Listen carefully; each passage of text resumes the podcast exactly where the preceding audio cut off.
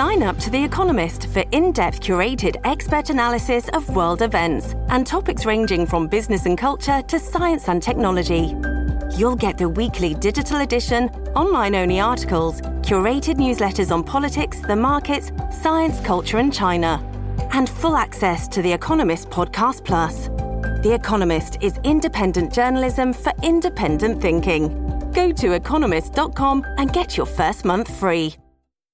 Storie Libere presenta 17 gennaio 2024, io sono Alessandro Luna e queste sono le notizie del giorno.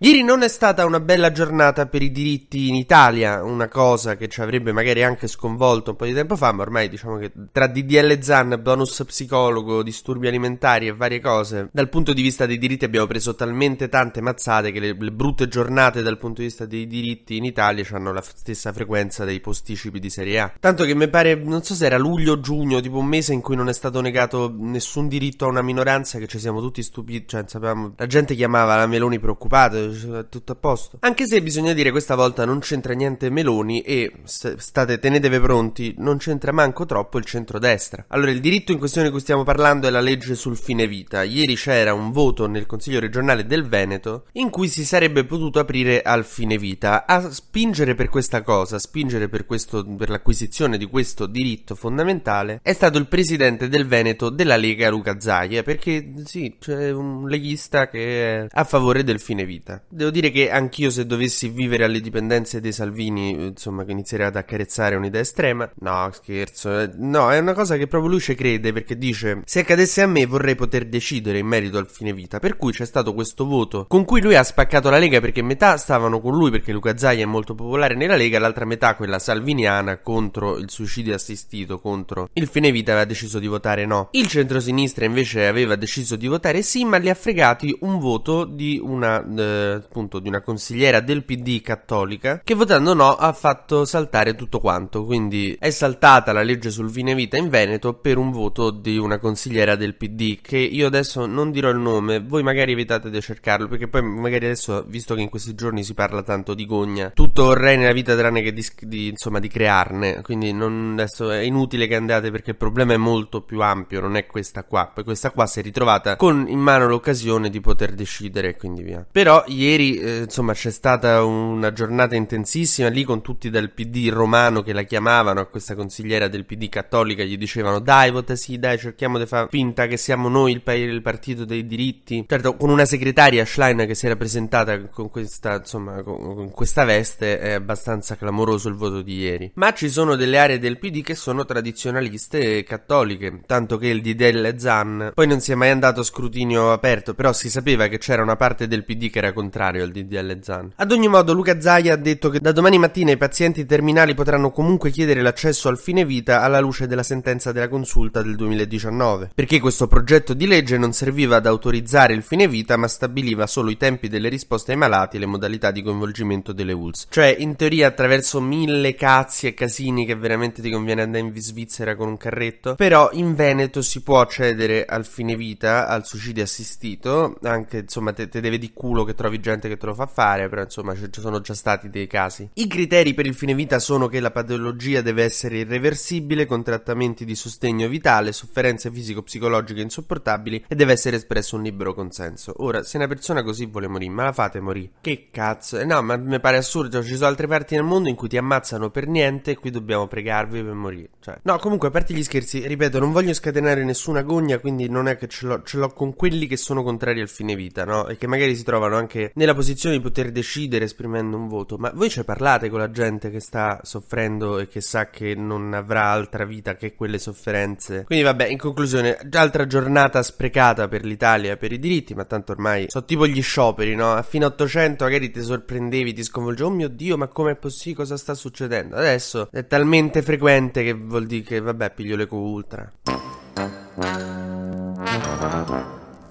Ma facciamo un breve consueto giro sugli esteri perché mi sono avvelenato su sta roba del fine vita, parliamo di cose allegre. Trump sta tornando presidente degli Stati Uniti e non vi vedo costruire i bunker antiatomici, cioè raga sveglia. No, alle primarie repubblicane dell'Iowa ha sbancato tutto, ha fatto un risultato bulgaro e quindi insomma mi sembra chiaro che gli altri due, Ron DeSantis e Nikki Haley, non riusciranno ad insidiarlo. Lui non vuole più fare dibattiti con loro due del tipo sono troppo piccoli, fatemi parlare con Biden. Tipo io da bambino che dopo aver fatto un gol in rovesciata a calcetto nella scuola dissi basta, non gioco più con nessuno che non sia della Serie A. Nel frattempo in Medio Oriente stanno a fare un casino che la metà basta, cioè veramente. Ieri l'Iran ha bombardato Iraq e Pakistan Mo, sì, mo vi spiego tutto. Lo so, sembra che il gatto ha camminato sulla tastiera de- delle testate missilistiche dei paesi del Medio Oriente sto periodo. Allora, praticamente l'Iran ha bombardato una base, secondo loro, del Mossad in Iraq e una base di un partito islamico che arruola persone dell'ISIS che secondo l'Iran gli americani usano per andare a fare attentati. Vabbè, da quello che sembra sono per lo più mh, robe di propaganda. Hanno fatto questi bombardamenti per far vedere a, a Israele quanto, sono, quanto possono arrivare in lungo, perché sono stati a lunghissima gittata gittata. Quindi per dire guardate che se vogliamo vi colpiamo. Poi per giustificarla al popolo iraniano hanno detto abbiamo colpito queste basi terrificanti. In realtà pare che in Iraq hanno colpito c- cinque pastori curdi poveri che se stavano belli a fare gli affari loro. In tutto questo gli Stati Uniti hanno bombardato in Yemen un, insomma quello che pensavano fosse un deposito, non sappiamo se è così ma pare di sì, di armi con cui gli Houthi bombardano le navi commerciali nel Mar Rosso.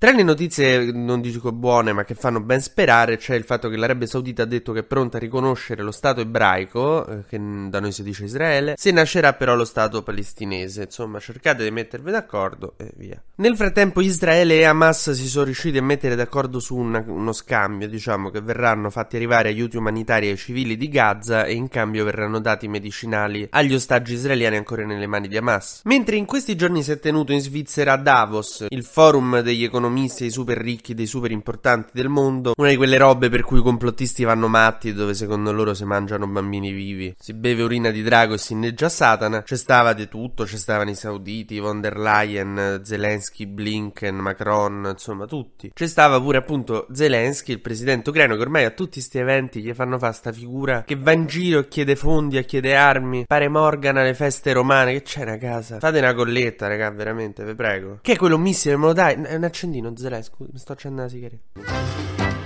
TG Luna torna domani mattina, sempre tra le 12 e le 13, su storielibere.fm.